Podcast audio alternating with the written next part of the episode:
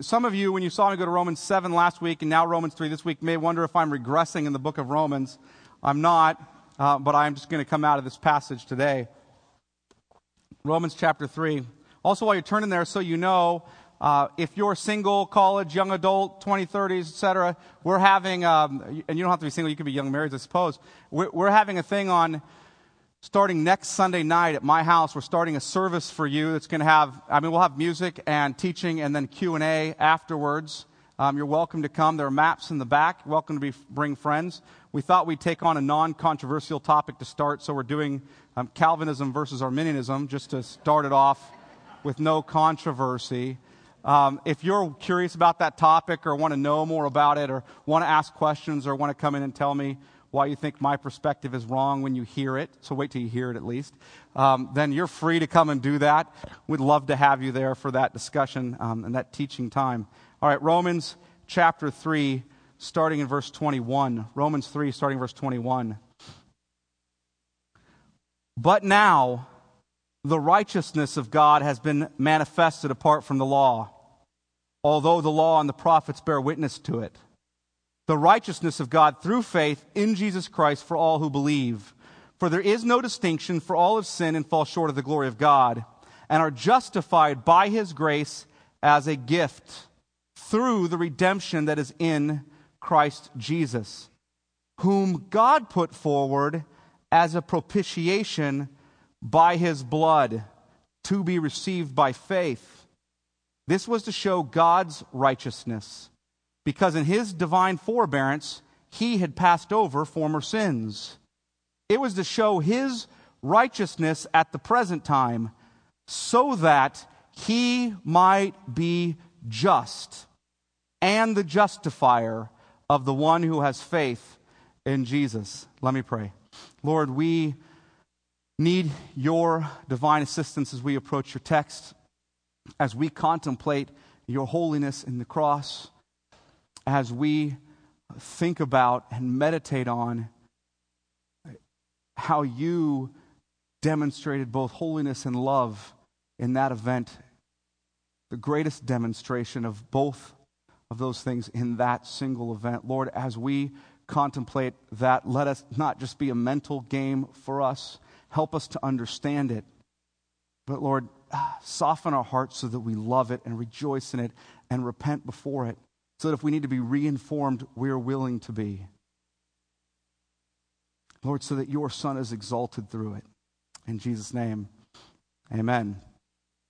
Well, we all know about dilemmas. And in most of our cases, sometimes there are times in life when a dilemma might keep you awake at night, right? You might have a dilemma. Some kind of suffering happens in your life, and you're wondering something along the lines of, why did God let this happen to me? Or maybe along the lines of, why does God let bad things happen to good people, right? Generally don't struggle with the dilemma, why does God let good things happen to bad people, do we? But just the opposite. You might be struggling with that dilemma, or you might be wondering, you might have this dilemma, how is it possible that God could be sovereign? How is it possible He could be sovereign over everything, and yet we're still free? How is that possible? And you sit up late thinking about that dilemma. At least I do. Maybe I'm just a weirdo, but you may join me in that. Or perhaps you wonder why men feel the compulsion to wear tight hip-hugger jeans, right? That's a dilemma that keeps me up at night. I don't understand it at all. Anyway. But what no one loses sleep over, well, I don't know anybody. Maybe some of you do, and come and let me know if you do. But I don't know anyone who loses sleep over the idea of, how is it possible that God could forgive me and declare me righteous, and yet His holiness not be offended? How could He forgive me and declare me righteous, and yet not be unjust? How could He show me grace and not show Himself to not care about truth and justice? How can You do that? Very few people stay awake at night thinking about that. Why? Because we don't understand God's holiness.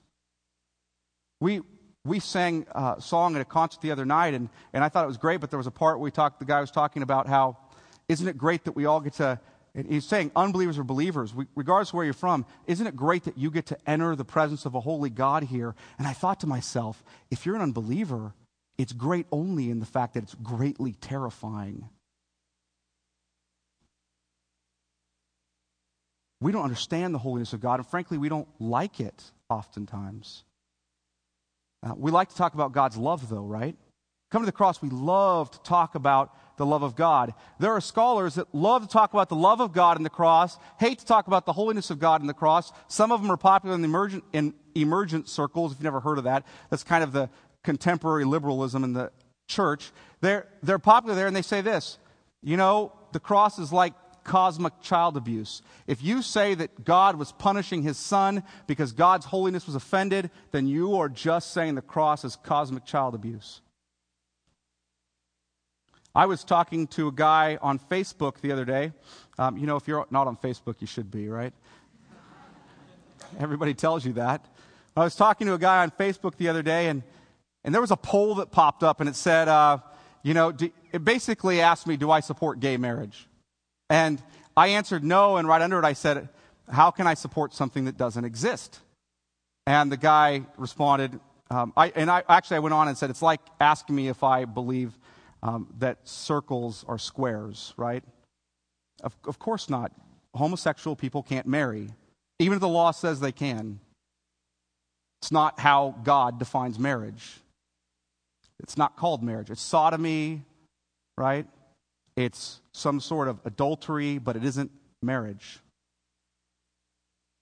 And so I told him I don't support it, and he responded, and he said, well, but when homosexual people come together, they love each other. And God is love. And if God is love and they love each other, then shouldn't we encourage love wherever it can be found? Now, there's